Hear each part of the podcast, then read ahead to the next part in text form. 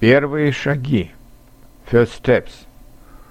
Урок 84. Главные русские предлоги. Часть 5. От, напротив, возле, по, несмотря на, между. Я получил письмо от друга. Все зависит только от тебя. Напротив парка находится река. Он сел напротив меня. Мой дом возле парка.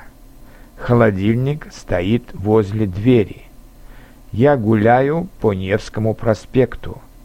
Пройдите по этой улице два квартала, а потом поверните налево. Несмотря на дождь, мы поехали в деревню.